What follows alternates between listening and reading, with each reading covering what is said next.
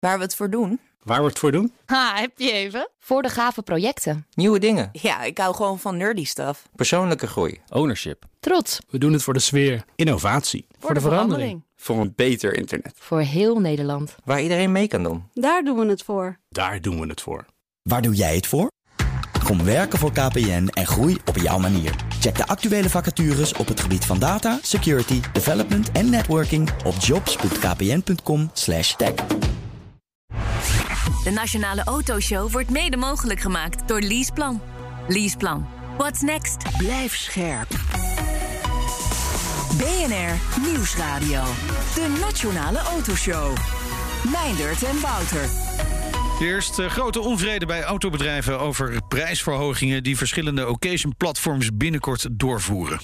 Die zeggen dat ze niet anders kunnen, maar daar denkt het collectief Verenigde Autobedrijven Samen Sterk anders over. We spreken ze straks. En uh, je hoort straks ook een rijimpressie in de nieuwe DS4. Ja, kijk, oelala. Avant-garde. Ja, precies. Vlak voordat we corona hadden in Nederland zag ik deze auto al, in de, de studio, zeg maar. Daar, uh, Ivo Groen was toen nog designer Nederlander. En, Ja. en, en die, die zei, ja, maar ik laat jullie gewoon zien. En dit twee jaar voor de launch was best wel grappig. Maar goed, we gaan ook Maar, maar hebben... mooi toch? Ja, ja, ja, wel leuk. Ja, ja. Weet je, het moet je ding zijn. Wat is nou, ik- het is maar een beetje mijn Ja, is ding, jouw denk ding? ik. Oké. Ja, mooi. Het grote nieuws van deze week is natuurlijk de onthulling van de RB18, de gloednieuwe auto van Max Verstappen. There it is. oh, thing of beauty. Absolute beast, isn't it? Absolute beast. Ik zag eh, foto's waarvan Ja, ik dacht, ik- dit lijkt me een soort mock-up renders. Dit is vooral het presenteren van hoe je sponsors erop staan. Ik dacht van, Ja. en wat we hebben zelf ook Nee, gezegd. dat, dat hebben ze zelf. Christian. Horner zei toch ook: dit is de auto die je niet gaat zien straks. Ja, dus ik dacht- ik echt van, waar kijk ik naar? ja. Ja. Ging nergens over. Nee, dus alsof je zegt van joh, ik doe. Ik, ik probeer vast een marathon lopen. eh, dus dan heb je een beetje, een beetje de tijd. Alleen ik, ja, ik was nu op de elektrische fiets. Dus ja, de- die tijd die ik nu heb, die, Oh ja. dat wordt hem eigenlijk niet. Ik vond het een, eh, wat dat betreft een rare presentatie. Maar Heel goed. apart. Maar ja, Ja. het ziet er wel weer goed uit. Hè? Ja, nee, Oh. jawel, joh, het, is, het is wel leuker geworden. En ook eh, iets grotere wielen, dat, is wel beter en zo. Dat, is wel gaaf. Ja, dat spreekt, eh, spreekt wel aan. Ja. Telegraaf en Viaplay eh, Formule 1-analyst Christian Albers... die heeft uiteraard ook gekeken. Ik vind ze ja, behoorlijk stoer eruit zien, maar ook soms wel weer een beetje log. Ik moet weer een beetje wennen, weet je. Het is toch weer allemaal wat groter geworden. En, en als je gaat kijken naar de auto's van vorig jaar, zijn ze wat agressiever. Hè. Er zitten meer vleugeltjes op en meer aerodynamica parts. Dus ja, ik moest er nog een beetje aan wennen, moet ik eerlijk zeggen. Je ziet in principe eigenlijk nog helemaal niks, hè. Ik bedoel, de echte auto ga je pas zien, denk ik, in Bahrein met testen. Daar zul je echt pas kunnen zien, weet je wel, hoe de auto er echt uitziet. Met alle aerodynamica pakketten erop. En dan nog zullen ze nog steeds wel updates eh, eh, in productie hebben voor de eerste race. Nu willen ze natuurlijk zo min mogelijk laten zien. Want eh, ja, de concurrentie kan natuurlijk allemaal spy-foto's maken en, en dingen gaan kopiëren. Maar even voor, voor de mensen die er niet zo diep in zitten als, als jij... hoeveel gaat de auto waar Max daadwerkelijk mee gaat rijden... nog veranderen van deze auto dan? Ja, heel veel nog. En dat Ik ga je ook dat echt zien? Ja, dat ga je echt zien. Ja. Je gaat echt zien het verschil tussen een presentatieauto eh, die gepresenteerd wordt. En als je naar de eerste testdag gaat, eigenlijk in, in Bahrein. Ja. Ehm, maar wat, ze- wat, wat ze willen doen, is ze moeten natuurlijk toch altijd het team weer presenteren, een nieuwe auto. Ze willen het even laten zien aan het publiek natuurlijk.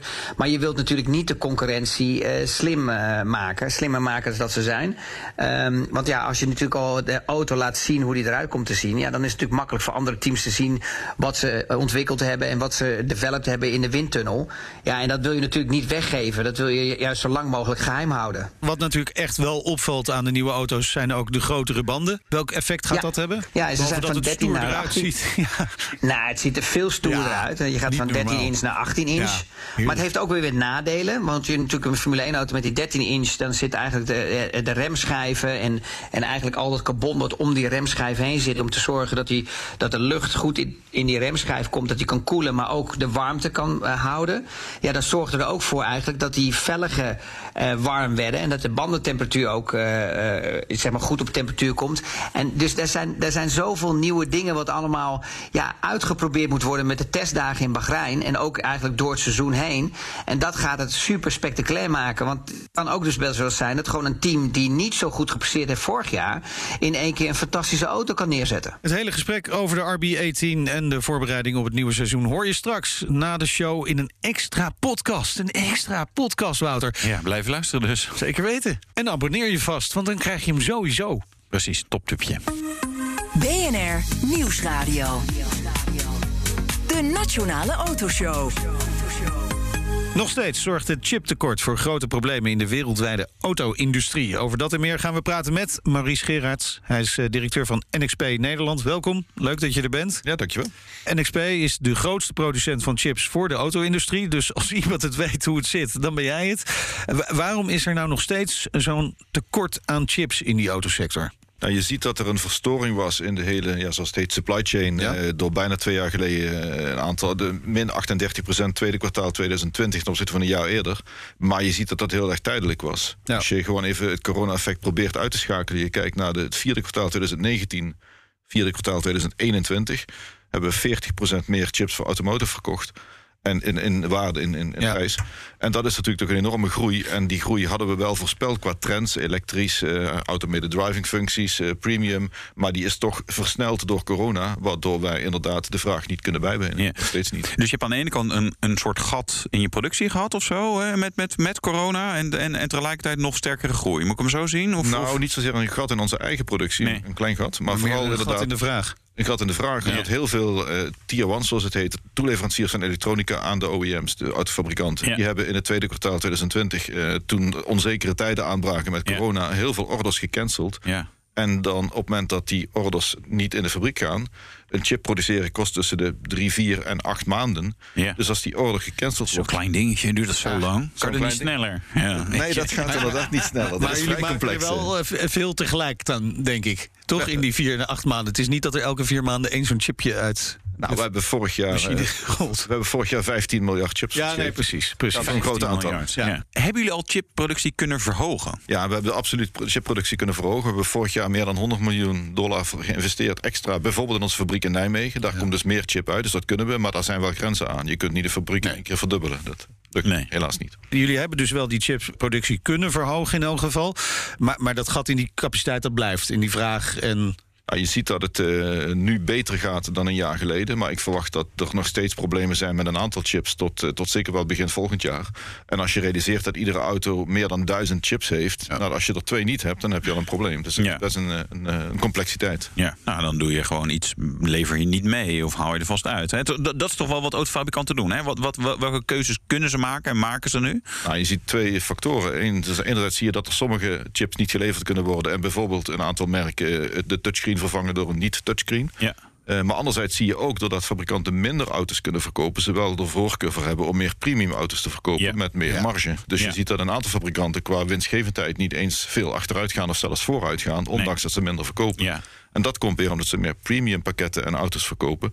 Waar ook wel weer meer chips in zitten die dan toevallig wel leverbaar zijn. Ja, dus eh, eh, Volkswagen even als voorbeeld liever een Touareg dan een Up de- dat ze verkopen. Want ja, dat is, dat is gewoon meer, eh, meer marge. Meer omzet en daarna, en, en daarna meer marge. Ja, ik zou me dat kunnen voorstellen. Ja, Maar ja. ik, ik vraag me af, waarom zou je überhaupt die up nog gaan maken in de toekomst? Mm, eh, nou, maar dat zijn natuurlijk ook allerlei fabrikanten. Die doen dat dus ook niet meer. Hè? Eh, nee, serieus. eh, bijvoorbeeld Stellantis, hè, Citroën C1 meegestopt. Hè? Dus dan moet je maar naar een maatje groter. Eh, Volvo, niet uit dat A-segment, maar de, de V40 is verdwenen. Is XC40 geworden. Je ziet dus, zeg maar, ja, het wordt weer een beetje voor de elite. Hè? Autorijden is lekker. Weet je wel? Niet, Zitten wij daarbij? Ja, Bij de elite? nee. Nou, formaatauto's wel. Kan En bij inkomen- wie moeten we zijn om daar... ja, om ons aan te melden. Ja, nee, precies. Nee, ehm, eh, welke keuzes kunnen fabrikanten verder nog meer? Eh, Hamsteren? Eh, Ja, maar dat kan denk ik niet, want dat is er gewoon niet. Nou, je ziet dat een aantal fabrikanten strategisch ingekocht hadden. Ja. En het begin van die chipcrisis, een kleine twee jaar geleden, ook de eerste zeven, acht maanden nauwelijks problemen hadden. Maar twee jaar, dat, dat hou je niet vol. Je gaat Nee. voor, voorraad voor twee jaar aanleggen. Dus wat wij doen is de, inderdaad de productie zo goed, zoveel mogelijk verhogen. Een deel, wij produceren bijna de helft van onze productie intern in eigen fabrieken, bijvoorbeeld in Nijmegen. Maar de andere helft kopen wij in bij manufacturers die voor ons produceren. Ja. En daar proberen we ook de contracten te Ja. verlengen en te vergroten. Maar is dat dan inderdaad wat er geleerd is van deze ja, crisis, zouden we het zo mogen noemen toch wel? Hè? Dat die chip supply chain op een andere manier wordt ingericht, waardoor dit soort problemen minder ontstaan? Ja, waarbij met name daar belangrijk is dat de zichtbaarheid op de vraag naar die chips veel belangrijker wordt. Om daar langere termijn afspraken over te maken. Met onze klanten, dus de tier ones, maar ook met de fabrikanten, de OEM's, de grote merken. als we daar op langere termijn zicht hebben op hun wensen, hun inkopen, dan kunnen we daar beter op anticiperen. En dat zie je wel. Dat, nou, dat waren ze uh, één, twee jaar geleden eigenlijk niet. Maar ze zijn inmiddels behoorlijk bereid. Ja, dat, eh, dat gaat beter. Ja. Kijk aan. Zullen, zullen wel moeten. Uh, auto's worden steeds complexer met meer systemen. Hè? Betekent dat nog meer chips in de toekomst? Ja, absoluut. De, de, de trend richting elektrisch rijden, daar zitten meer en complexere chips in. Je ziet daarnaast de, de ADAS-functies, uh, radar, uh, automated driving is natuurlijk een toekomst die nog wat even voor ons ligt. Maar je ziet nu al dat uh, de, de verplichte functies in auto's per 1 juli dit jaar al Internet Intelligent Speed Assistance. Ja, intelligente snelheidsassistent. Je kan ook in het Nederlands, is ook ISA. Ja, ja, dat is ook ISA. Ja. de automatic emergency brake, dat soort functies, die worden verplicht. En daar zit enorm veel technologie in. Dus je ziet dat daar het aantal chips en ook de waarde van de chips per auto enorm zal, enorm zal toenemen. Maar dat, zie je dus in die groei ook die wij in die kwartalen eind 2019, eind 2021 plus 40 procent. Waar onze automotive omzet wereldwijd 2021, 2024 zal ook weer 40% groeien. Dus dat zit enorme groei in. Wat een lekkere baan heb jij, man. Dat is gewoon ja. uh, is, uh, elk jaar nou, joh, gewoon weer uh, double digit growth, toch? Volgens mij heb ik net als jullie de mooiste baan van de wereld. ja, ja, ja, precies. ja, precies. Zeg, je had het ook even over die, die zelfrijdende capaciteiten van de auto. Nou kan ik me voorstellen dat dat wat naar achter is geschoven door de ontwikkelingen. Ja, je ziet dat, die, dat de ambities naar level 4, level 5, zoals we noemen, die volledig automatisch rijdende auto, dat ligt nog wel even voor ons. Ja. Maar de automatische uh, afstandshouden, de cruise control, nee, lane, lanekeeping. Uh, 99% van onze radarchips die daarvoor nodig zijn in 2024 die gaan naar die level 1, 2, 3 auto's. Oké. Dus zeker nog niet naar die volledig zelfrijdende. Maar voor die functies die we net besproken hebben, die heb je die radarchips ja. ook nodig. Maar denk je dat die ontwikkeling niet tegen te houden is? En dat dit even een mm, soort hiccup is geweest in die ontwikkeling naar die zelfrijdende auto? En dan hebben we het inderdaad over die hogere levels. Ik denk dat dat klopt. Die ontwikkeling gaat, uh, gaat, gaat gewoon door. Gaat, gaat gewoon door. En ik las vorige week een artikel waar iemand kritisch was op Tesla dat die full self-driving die er echt beloofd wordt, dat dat pas over tien jaar echt volledige werkelijkheid zou worden. Maar ik zou dat best mooi vinden als we het over tien jaar ook kunnen. ja, het is best dichtbij. Maar, maar, dat kan je dan niet met je Model 3 eh, die, die je dit jaar hebt gekocht. Hè? Want ze, ze zijn wat chips aan het, uh, aan het verwijderen uit het stuurhuis. Dus dan kan het niet meer, toch? Het zal niet kunnen met de Model 3 die ik uh, rij uit 2019. Maar, is, is tien jaar dan wel realistisch? Of denk je, nou, daar moeten we misschien nog iets voorzichtiger in zijn? Ik denk dat tien jaar erg ambitieus is. Ja, ja. Ik denk eerder aan 15 tot 20 jaar. Maar een kritisch artikel die zegt het kan pas over tien jaar, geeft wel hoop dat het misschien sneller is. Ja, precies. Ja. Maar dit voelt wel een beetje als de, de, de, plannen van Elon Musk die er ook zijn om een kolonie op Mars te zetten. En van, ja, het zou best kunnen dat we dat over 20 of 30 jaar kunnen. Maar misschien komen we er wel helemaal nooit. He, is hetzelfde met auto, het autonoom rijden. Dat is een hele mooie droom, maar mm, komen we er? Ja, we gaan daar zeker komen, maar niet binnen 10 jaar, denk ik. Okay, en, nou. en, maar het, het, belangrijke is dat die functies die we nu al in de auto's bouwen, dat die de veiligheid enorm verhogen. Ja. En dat is, dat, daar kunnen en we nu gebruik van maken. En het comfort. Ik heb vandaag weer een heerlijk Audi SQ5, een diesel trouwens, uh, met adaptieve cruise control. Ik word daar zo gelukkig van. Je, je er niet een beetje lui van? Ja, nee, ja, ja, nee. Je, je kan een beetje afschakelen, want hij, hij, hij ja, houdt de snelheid goed voor je. Nee, maar weet je, kijk, als je niet dan continu op je telefoon uh, op Instagram filmpjes zit te kijken, dan, dan gaat het best wel goed. Ja. Nee, ik vind wel, wel assisteren bij uh, zeg maar, de ja. drukke woorden verkeer. Maar ja, tuurlijk, je moet wel blijven nadenken. Um, chiptekort. Wanneer is het opgelost? Want ja, jeetje, ja, ik kan het weten. Ja, met die fabriek aan het bouwen. Zeg maar, Nijmegen, ah, ja, geen, geen, nee. geen uh, weiland meer te vinden precies. straks. Staat vol met NXP-fabrieken. Precies. En we, nou, we zijn spelcomputers nodig en dergelijke. Ja, precies. We zijn een fabriek aan het uitbreiden. We zijn geen nieuwbouw, maar okay. uitbreiden nee mee. Dat zal dit jaar nog duren en dat zal, uh, dat zal eind volgend jaar opgelost zijn, verwachten we. En daartussenin moet je denken, maar dit jaar zal het zeker nog niet volledig opgelost zijn. Zo, dus 2023, einde, dan, nou, dan zou het dan weer normaal. Maar er is wel een actieplan, hè? van de ja, Europese Commissie deze week. 43 miljard euro om die chipproductie in Europa te stimuleren. Dat gaat vast helpen. Uh, dat gaat zeker helpen, ook om Europa een, een, sterke positie in de wereldmarkt te laten hebben in concurrentie met Amerika en bijvoorbeeld China ja. rond, op chipproductie. Dit gaat het probleem wat we net besproken hebben nog niet helpen, want als met die 43 miljard een nieuwe fabriek gebouwd gaan ja. worden, dan is die nog niet klaar eind nee, volgend jaar. Nee. Dat dus het gaat lang. wel helpen, maar ja. niet op de korte termijn. Nee, hoe, hoe, lang duurt het? Als je nu zegt, goh, we, we, we, hup, nieuwe fabriek. Weet je, hoeveel tijd uh, ben je daarmee kwijt? Nou, je bent toch wel een jaar of drie, vier kwijt ja, voordat de fabriek up and running is. Absoluut. Maar, maar kun je daarmee zeggen dat deze uh, chipcrisis uh, voor Europa misschien wel een zegen is uiteindelijk? Hè? het is natuurlijk de situatie waar we in zitten of hebben gezeten is niet prettig.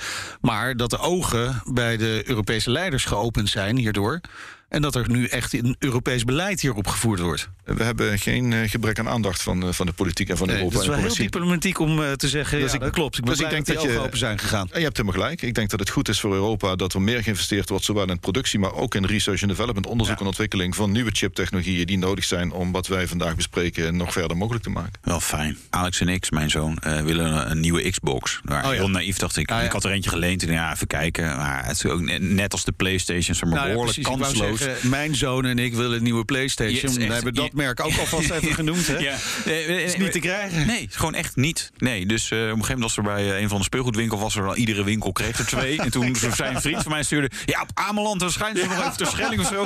Dus ja, gaan we gokken dat we de boot nemen, maar nee. nee. Maar, maar een mooi weekendje van. Ja, ja, precies. Over mooie weekendjes gesproken. Foxconn, daar hebben jullie ook wel mooie weekendjes mee uh, gesproken. Wat een mooi, wat een mooi bruggetje. Foxconn, Chinese fabrikant van iPhones, hè? Dus, dus de, de, de, ze maken iPhones voor Apple onder andere. Hè? Maar jullie gaan samen met Foxconn ook het een en ander doen. Wat gaan jullie samen ontwikkelen? Nou, je ziet dat, uh, dat er een aantal nieuwe fabrikanten ontstaan die ook die automotive markt gaan betreden. Met name als het nou elektrisch wordt, heb je andere competenties nodig. Foxconn is daar een heel belangrijk voorbeeld van. Ja. Foxconn is een groot bedrijf met veel ambitie. En we hebben als wereldleider in chips natuurlijk relaties met hen. En uh, we hebben aangekondigd met hen samen te gaan werken. En het gaat met name rond de, de digitale cockpit. Als je ziet een nieuwe Mercedes EQS, ja, een BMW iX, daar zit heel veel energie. En heel veel aandacht is er gestoken in die cockpitontwikkeling, zodat de human interface en experience maximaal is.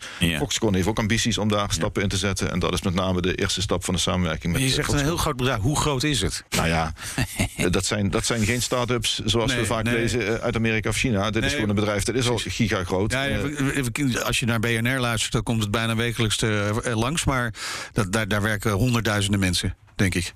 Ja, dat is. Zoiets toch? Ja. ja maar, okay. maar, dit is Foxconn Industrial, dus dat is ook okay. een tak. Maar in ieder geval, ja, die gaan hier zeker ambitieus ja. in zijn. En, en, en, waarom is Foxconn zo interessant om mee samen te werken? Want ik kan me voorstellen dat meerdere partijen dit eventueel kunnen, of zijn die er gewoon niet? Iedere auto die in de wereld geproduceerd wordt, die heeft wel een chip uit, uit, uit van NXP en vaak uit Nijmegen. Dus in die zin werken we met heel veel fabrikanten samen. Maar Foxconn is juist op dit uh, Digital Instrument Cluster erg ambitieus. En vandaar dat het voor ons interessant is om met onze nieuwste ontwikkeling op dat vlak met hen samen te werken. Ja, en we zeiden al, Foxconn maakt de iPhones onder andere hè, voor Apple. Ja. Apple komt met een auto. Tenminste, ik, nou, jij twijfelt? Vo, nee, volgen we het nog of dan nog wel nee, niet? Ja, wel, geen ja, idee, wel, geen weet je, idee. de, iCar. Maar als Sony zelfs met een auto komen, laatst is die PlayStation. Nee, nee goed, ja, maar, precies. Uh, ja, ik denk wel gelijk. Oh, Foxconn, Apple, Auto, NXP.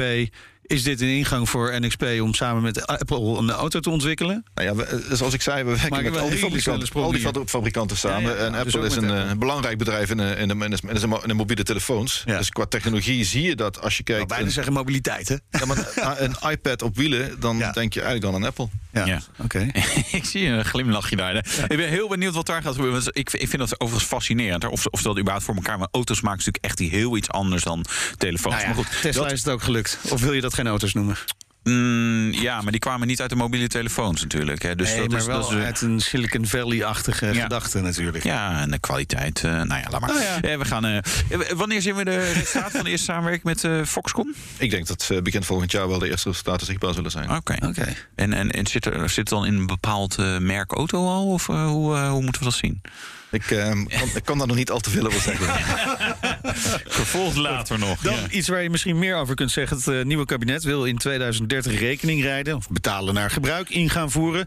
NXP kan daar natuurlijk een grote rol in spelen. Want al die chips zitten in die auto's. En je hebt er chips voor nodig natuurlijk. Om ik dit denk voor elkaar je, te krijgen. Je zult daar zeker chips voor nodig hebben. Ja. En ik denk uh, dat de, de, de, de kerntechnologieën om dit mogelijk te maken, die zijn er. Dus 2030 is zeker realistisch. 13 jaar geleden of zo hebben jullie toch ook al uh, de eerste experimenten gedaan? En, We hebben 2009 project gedaan met, IBM, ANWB, Erik Mark Huytema, nu ASEA, Director. General, die is hier ook regelmatig. Die heeft er uh, meegewerkt met mij in een project. Om, om te laten zien dat uh, gedragsbeïnvloeding met die kilometerbeprijzing anders betalen voor mobiliteit heette toen, dat die daadwerkelijk mogelijk is als je kijkt dat je uh, varieert in prijs naar waar je rijdt, hoe, lang je, hoe ver je rijdt welk tijdstip je rijdt en natuurlijk de emissies. Ja. En wat dat betreft is denk ik een hele goede manier om, om de mobiliteit te beïnvloeden. Ja. En om de spits een beetje minder druk te maken en een beetje te spreiden. Maar ja. misschien ook om mensen uit de binnensteden te werven, te, te weren richting de rondwegen, de snelwegen. Ja. Mits, je, mits je maar varieert naar tijd en plaats. Nou, het regeerakkoord geeft eigenlijk al aan dat ze dat niet van plan zijn. precies. Ja. Wat volgens mij een beetje een gemiste kans is. En volgens mij ook iets te voorbarig om dat nu al te stellen. Want je maakt een aantal mogelijkheden onmogelijk als je dat vooraf al Terwijl het technisch wel allemaal mogelijk is. Technisch is het Dat is zeker geen enkel probleem eigenlijk. Nee, technisch is het mogelijk. En het is technisch ook mogelijk om het zodanig te doen dat de privacyzorgen weggenomen zijn. Waarbij je bijvoorbeeld één keer per week naar de Belastingdienst een signaaltje geeft vanuit de auto of de kastje in de auto. Van oké, dit is de prijs die deze week betaald zou moeten worden. Waardoor je niet vanuit de Belastingdienst kan meekijken van waar rijdt nou iemand precies op welk tijdstip en, en dergelijke. Ik twijfel niet zozeer aan techniek, eh, de, jullie kant zeg maar. Zorg in de auto's en eh, eh, ergens een, een portaal neerzetten waarmee je dat kan doen. Maar daarnaast zijn er zeg maar nog twee onderwerpen van ik denk, hm, nou, volgens mij wordt dat interessant. Politiek krijgt het door. Maar ook, eh, je noemt de Belastingdienst. Dus ze schijnen, wat was het nou, de, de BTW op groenten naar nul of een lager. Dat, dat, dat kunnen ze al niet. Nee, dan gaan we wel, eh, zeg maar, eh, of, of als ik hier om drie uur 's middags rijden op de ring Amsterdam met een diesel, dan moet ik eh 4 euro de kilometer betalen. Maar met een elektrische auto midden in de nacht, dan, dan maar 30 cent. Ja, dat is wel heel complex. Dat gaat onze Belastingdienst toch helemaal niet voor elkaar krijgen. Maar ik denk dat dat een van de redenen is wat 2030 genoemd is als Ja. datum, maar niet 2025. hè. Ja. Maar ik, ik, deel, ik deel die zorgen wel. En dat is ook eigenlijk de reden waarop het eh, project een aantal eh, 10, 15 jaar geleden of 13 jaar geleden niet door is gegaan. Inderdaad, om, om politieke redenen. En organisatorisch was het project wat toen opgezet was ook wel, eh, wel vrij complex. Je zou het ook simpeler kunnen doen. Hè? Een chip in een kentekenplaat die gelezen wordt door portalen waar je langs rijdt. Dat is een hele eenvoudige oplossing die ook vergelijkbare eh, doelen kan bereiken. Ja, en- en dus dan doen we dat gewoon. Daar zijn we klaar voor. Het lijkt me wel goedkoper in ieder geval. De hele systeem kan ik niet direct beoordelen, maar eh, die chip in die kentekenplaat die kost natuurlijk veel minder Ja, dan precies. een klein kastje in de auto. Die, eh, Ja. Ja. Ja. want voor het, het, het wat ze nu zouden willen doen, zou je een zwarte doos in iedere auto bijvoorbeeld moeten hebben die dan connectie heeft of, of ergens mee connectie kan maken. Dat is best wel weer een stap. We hebben al 9 miljoen auto's rijden. Daar zit het allemaal niet in. Nou, ik denk dat het, hoe het systeem eruit gaat zien, dat zal nog ontworpen moeten worden. Maar je zou kunnen denken aan een klein kastje ter grootte Ja. van, je, van je smartwatch. Ja. eh, die in je auto eh, eh, bevestigd wordt. En die registreert waar die auto op welk moment rijdt en hoe ver die rijdt. En dat communiceert naar bijvoorbeeld de Belastingdienst die we net besproken hebben. Ja, ja. Eh, en dat dan op een manier dat je die privacy respecteert. Ja. Dat, eh, dat zou kunnen op die manier, ja. Ja, of eh, en naar je baas en naar je vrouw om te zien van joh, is hij wel aan het werk en is Dat, niet dat is toevallig weer natuurlijk het probleem met de overheid, denk ik. Dat, dat ze dan, als je zo'n kastje hebt, dat je, dat je er nog meer in wil stoppen. Ja. En het steeds ingewikkelder wil maken. Nou ja, het, het zal de uitdaging zijn om het, om het zo simpel mogelijk te ontwerpen. Om ook de, de, de kosten in de hand te houden. Helemaal mee eens. Klopt. Ja. We praten hier al heel lang over. Voordat dit programma bestond, werd er al over gesproken, ongeveer, denk ik. Steeds is die naam veranderd. Hebben jullie misschien ook je projectnamen moeten veranderen? Van, van rekeningrijden naar betalen voor gebruik of naar eerlijke mobiliteit? Weet ik het, wat er allemaal wordt genoemd eh, door de politiek. Maar de grote vraag: gaat het dan nu echt gebeuren? Nou, dat is toch wel een politieke vraag Ja. die ik niet kan beantwoorden. Maar eh, technisch eh, Ja. kunnen we het zo leveren. Dus dat is mijn rol in het. In het dat kan mijn rol zijn in het hele Ik verhaal. neem aan dat jullie wel in gesprek zijn met de overheid, met het ministerie, met ministeries. Wij denken regelmatig mee met ministeries, maar ook met de Mobiliteitsalliantie, met de rijvereniging over wat kan en wat mogelijk is vanuit Ja. de techniek. En dat is onze rol. En wat er nou precies aan keuzes gemaakt wordt op politiek niveau, dat is gelukkig niet helemaal aan mij. hè. Fijn om dat te kunnen zeggen, Ja. denk ik. Dank, Maurice Gerards, directeur van NXP Nederland. En zometeen. Verschillende occasion platforms verhogen abonnementsprijzen en daar zijn autobedrijven niet blij mee. Nee, hoe verrassend. En een test in de nieuwe DS. Quattro. Quattro, de 4. Nou, Achter het stuur zit je echt wel in een fraaie cockpit, hoor. tot zo, blijf luisteren dus. BNR Nieuwsradio. De Nationale Autoshow. Meindert en Wouter. De nieuwe koers van DS krijgt steeds meer vorm. Het eh, Franse premium-merk heeft de vier compleet vernieuwd... en zal straks eh, het oordeel krijgen van mij hoogstpersoonlijk. Ja. Jawel. Daar gaan we het zo over hebben. Ja. Waar we het ook over gaan hebben, ja, opnieuw onvrede bij autobedrijven over occasion platforms. Oh, nee. Eh, Autoscout24 en Autotrader verhogen per maart de abonnementsprijzen voor het adverteren van auto's met 17 tot maar liefst 23 procent. Inflatie, hè?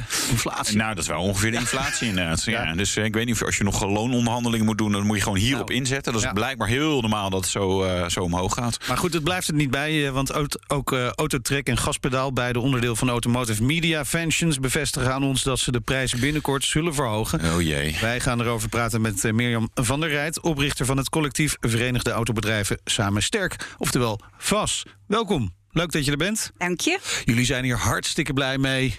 Fijn, die prijzen verhogen. Hè? Ja, we zijn heel blij. Ja, maar niet niet beter. Nee. Waar, nee. waar zit precies de pijn?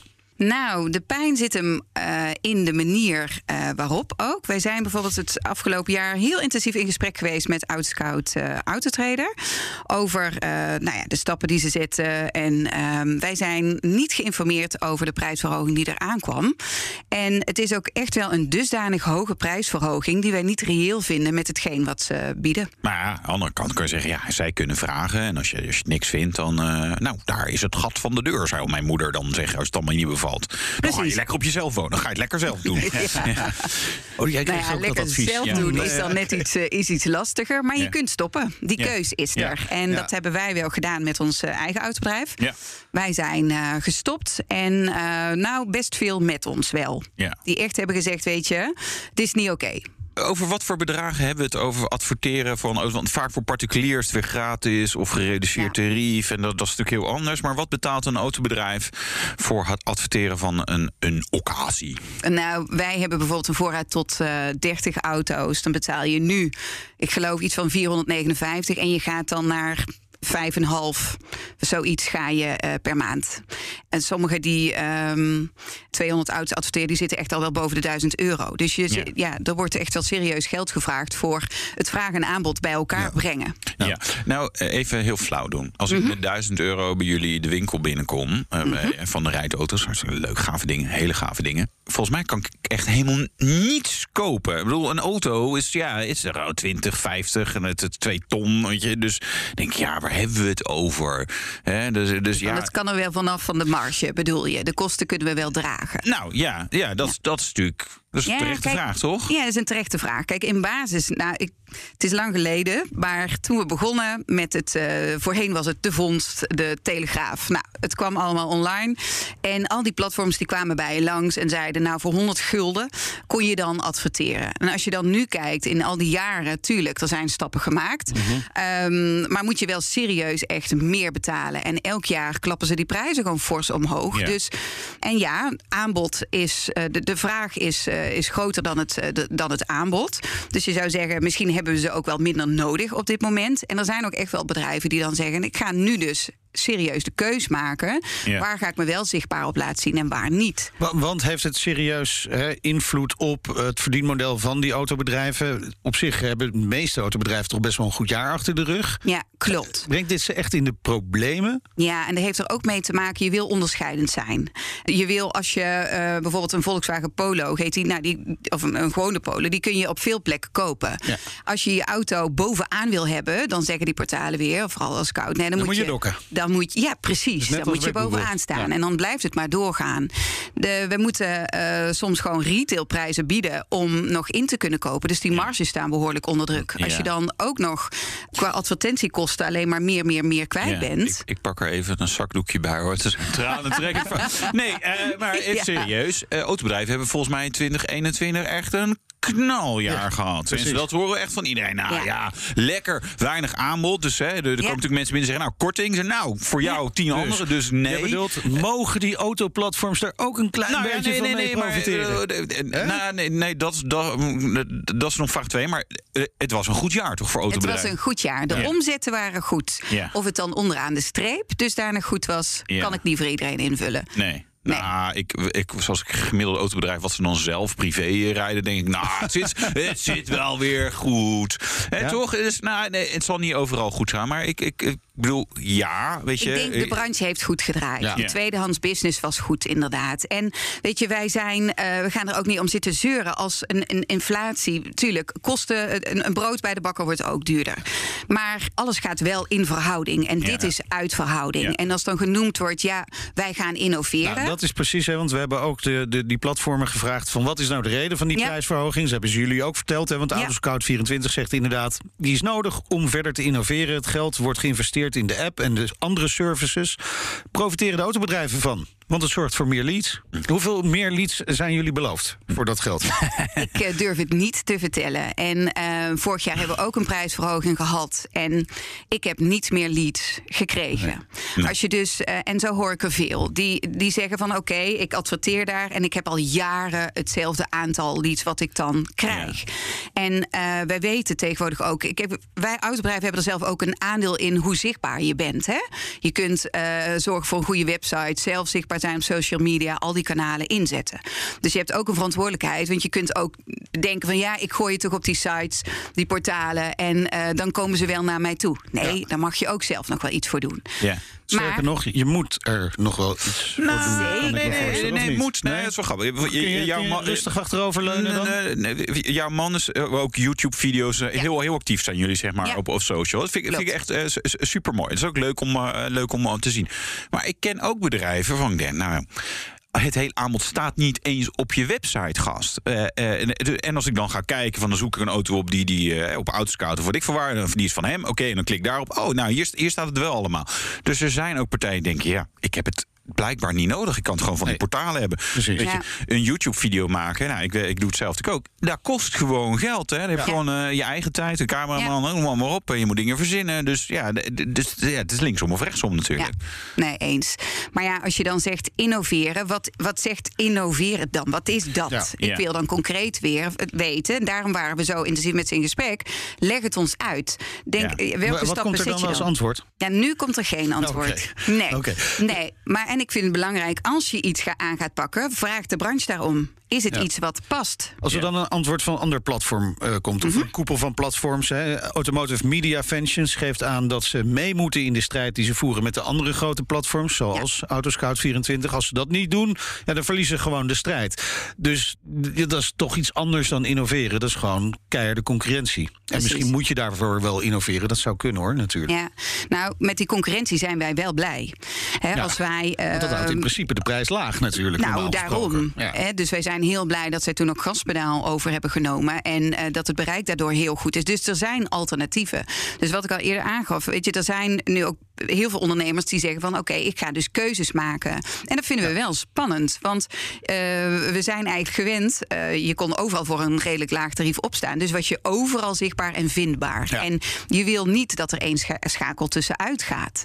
Kijk, en daarom blijven we ook het gesprek proberen we aan te blijven gaan met Scout. Om toch te kijken van goh. Leg ons dan uit waarom die prijzen zoveel hoger moeten zijn dan andere partijen. Ja, maar dat is natuurlijk een beetje flauw. Want het is hetzelfde als ik bij, bij, bij jullie de showroom... ergens anders de showroom binnenkom en zeg... ja, weet je, ik zie daar een R6 staan. Maar ja, weet je, waarom... die, hè, die, die is ongetwijfeld ook duurder geworden in het afgelopen jaar. Dat is dan wel weer grappig. Ja, waarom, waarom moet dat zoveel kosten? Als ik in Duitsland kijk, dan zie ik hem dit en dat en dat. Ja, dus het is een beetje ook van, van ja, kijk je in de keuken. Tuurlijk, je, het wordt je gegund. Maar tegelijkertijd zullen ze ook een aantal dingen onder de pet willen houden. Want ja, concurrentie, hè, die wordt Ja. eh, strenger. Nee, dat klopt ook. Dus je kan niet verwachten dat ze alles maar zomaar tegen. te- hè, je bent natuurlijk heel vriendelijk Jammer, hè? en, en, en benaderbaar. Maar nee, dus ik, ik, ik, ik volg hem eh, daarna eh, wel. Je kan het gewoon stoppen. Dus wat Ja. sommigen ze eh, doen. Hè, je, Ja. je, staat ook in contact met veel autobedrijven via de speciale VAS-app. Nou, grappig. Wat is de teneur? Zijn mensen zeggen, nou oké, ik kap er nu gewoon mee. Weet je, Ze balen echt van de, de manier waarop het gaat, inderdaad. En eh, er zijn er heel veel die hebben opgezegd.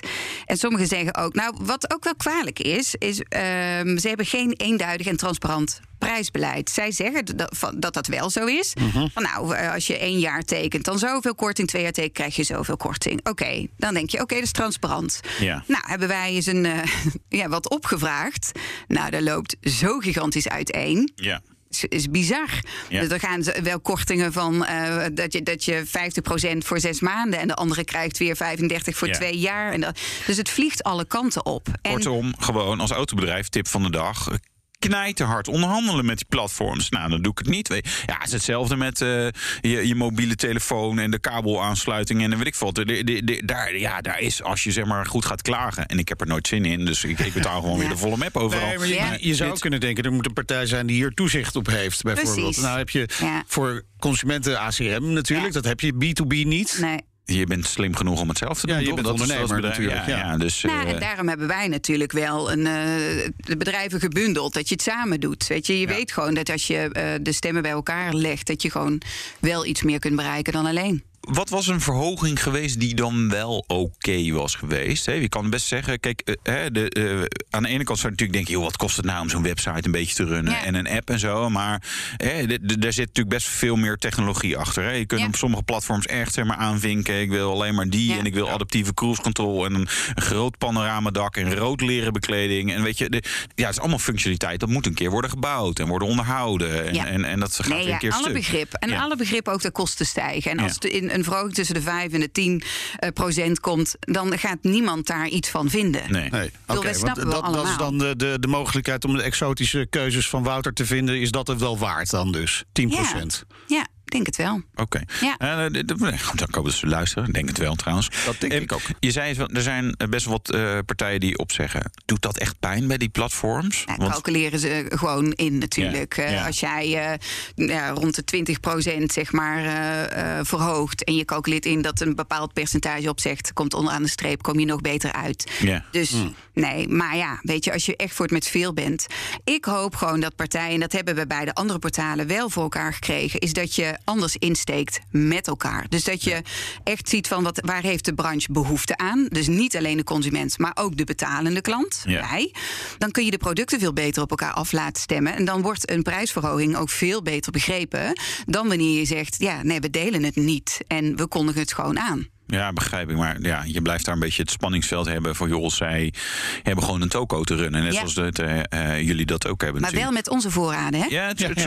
ja, ja, dan- ja, maar maar daar- jullie- daar- ja, van, van wie is de klant? Hè? Dan wordt het een heel nodig interessant. natuurlijk. Ja, nee, precies. Dat ja, is, ga maar dat eens op zoek zo. naar eh, de website. Als Ja. je klikt op een advertentie en je wil naar dat desbetreffende bedrijf, ga maar eens op zoek. Ja, dat is lastig. Nee, ja, dan moet je Nee, extra, maar dat betalen meerdere, volgens mij. meerdere Ja. platformen is dat best wel lastig. eh, Ja. Niet alleen in de autobranche. Nee. En dan zijn er ook nog partijen als Auto 1 en CarNext. Hè, dat zijn Ja. eh, die bedrijven die direct aan de consument verkopen. Ja. Zijn die ook nog een grote bedreiging voor autobedrijven? Nou, uiteraard, omdat ze natuurlijk rechtstreeks aan de consument gaan verkopen.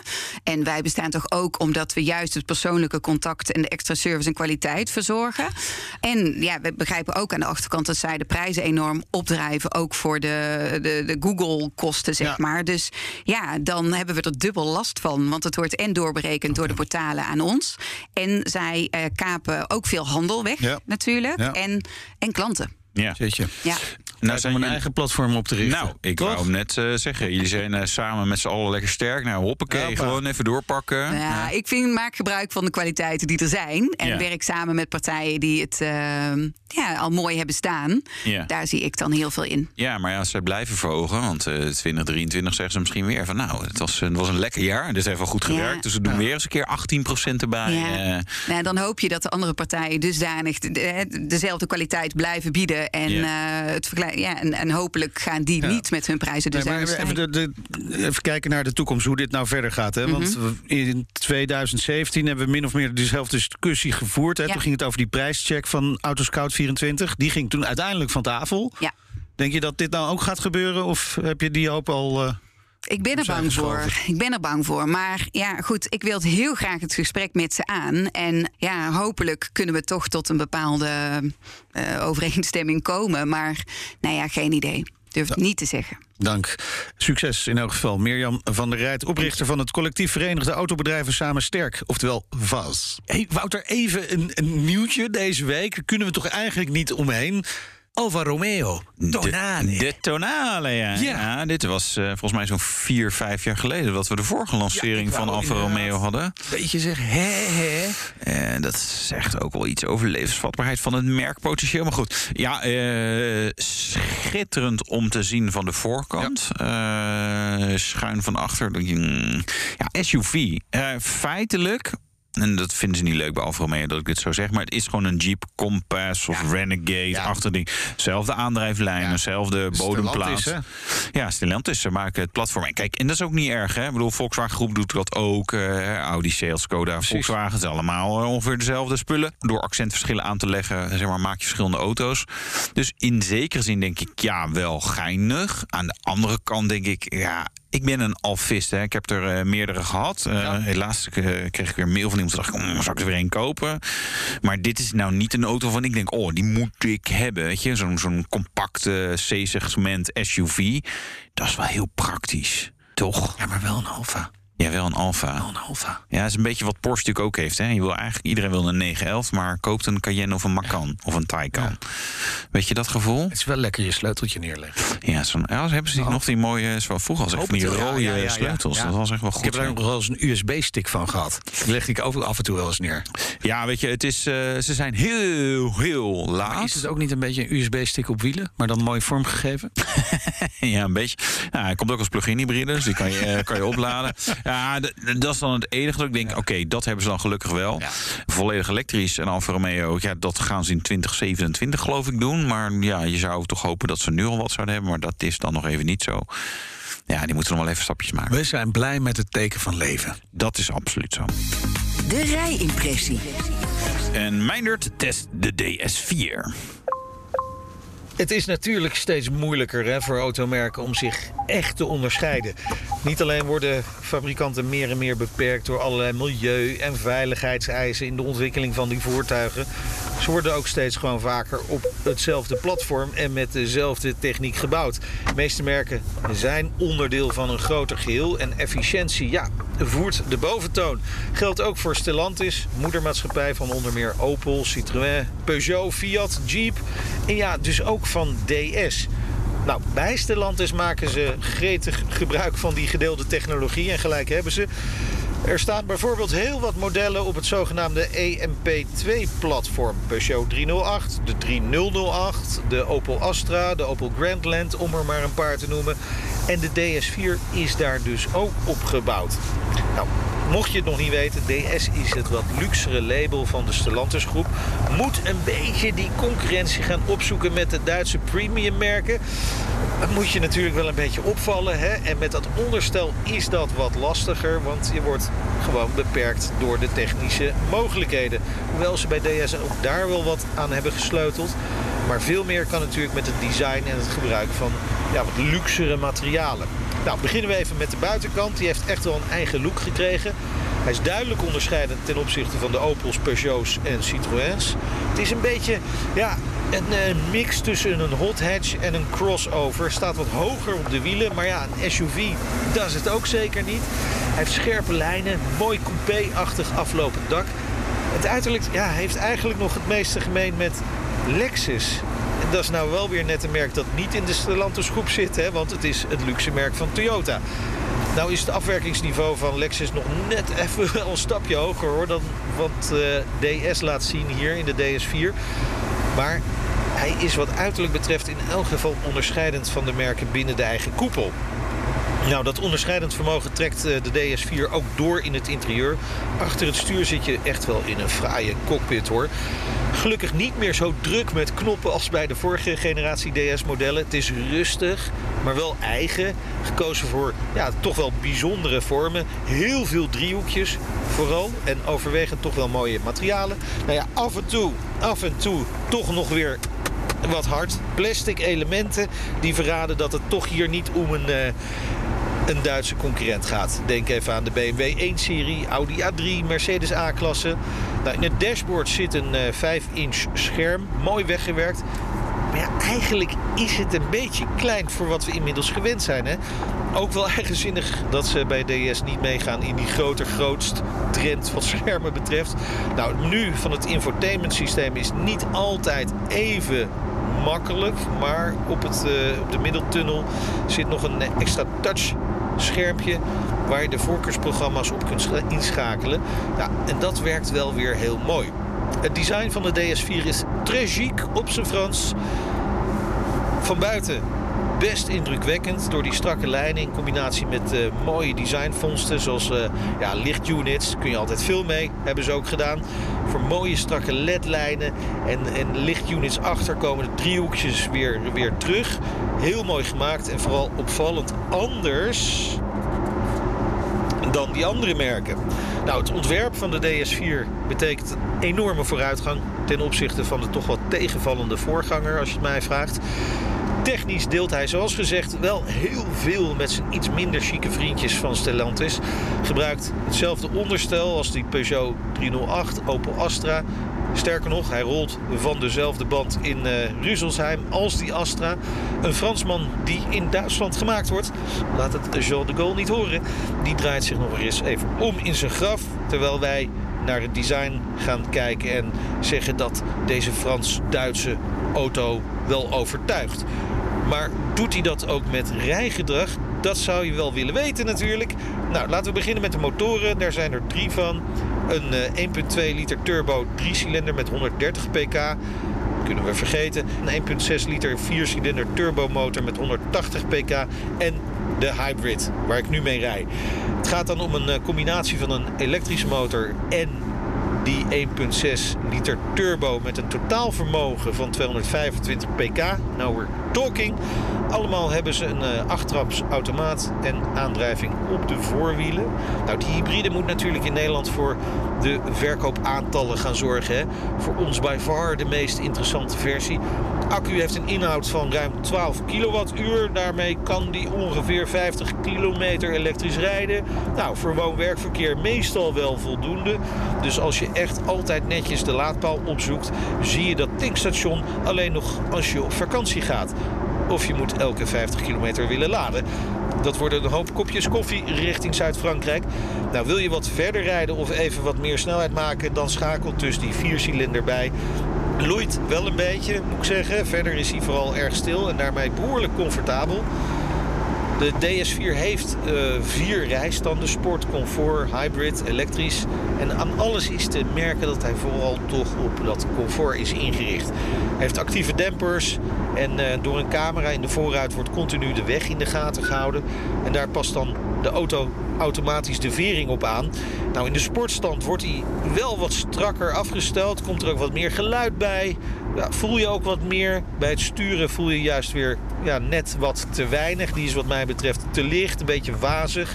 Automaat die is wat traag af en toe. Misschien mist er ergens een uh, chip in het werkgeheugen. Want het, het, het, duurt gewoon soms wat lang voordat hij doorheeft dat hij moet opschakelen. Ja, het zijn dingen waar de meeste mensen gewoon niet zoveel last van zullen hebben. Bovendien maakt hij heel erg veel goed met zijn looks. Fijn dat de Fransen nog zulke mooie spulletjes maken. Ja, de DS4. Uh... Ja, welke toekomst heeft DS, hè? Ja, dat vind ik een hele moeilijke. Ik vind het wel echt een echt mooie auto. Ja, ik vind ook DS7, het heeft wel wat. En tegelijkertijd denk ik, ja, qua technologie zo. Het is more of the same. Aan de andere ja. kant krijgen we dat misschien sowieso met elektrische auto's zijn. Onderscheid tussen aandrijflijn en zo verdwijnt wel een beetje. Maar ja, het, het is, het ze gaan wel een moeilijke wedstrijd aan. Nou ja, dat is ook welke concurrentie gaan ze aan? Gaan ze inderdaad die concurrentie met die Duitse premium auto's aan? Dan lijkt het mij echt wel een pittig verhaal. Ja, maar dat, dat, daar zijn ze dan weer net niet goed genoeg nee. voor op alle vlakken. En Precies. dat is natuurlijk waar de Duitsers heel goed in zijn. Dus zeg maar, ieder puntje op de i staat goed. En ja, dit zijn Fransen, dus ja, die vergeten wel eens een puntje. Naar rechts of naar links. ja, precies. Nee, ja. Uh, dus ja, aan, aan, zich interessant merk. Hè. Moeten we vooral blijven volgen. Maar ja, uh, ik, hoop dat ze, ik hoop dat ze gewoon doorgaan en, en zich blijven ontwikkelen. Want het is echt wel een mooi merk en een mooie toevoeging, wat mij betreft. Ja. Toch? Zo, daar houden we het bij. Zo. Dit was de Nationale Autoshow. Terugluisteren kan via de site, de app, Apple Podcast, Spotify. Ja, vergeet je niet te abonneren. Volg ons Twitter, Facebook, Instagram, LinkedIn. Ook heel belangrijk. Zeker. Ik ben Meijnerd Schut. Echt waar? Ja. Nog steeds, joh. Ja. Nee, nog steeds niet je naam veranderd. Nee. Goed. Uh, en ik ben Wouter Karsen. Tot volgende week. Dag. De Nationale Autoshow wordt mede mogelijk gemaakt door Leaseplan. Leaseplan. What's next? Bij BNR ben je altijd als eerste op de hoogte van het laatste nieuws. Luister dagelijks live via internet. Bas van Werven. En heel langzaam komt de zon op rond dit tijdstip. Je krijgt inzicht in de dag die komt op BNR, het Binnenhof in Nederland en de rest van de wereld. De Ochtendspits. Voor de beste start van je werkdag. Blijf scherp en mis niets.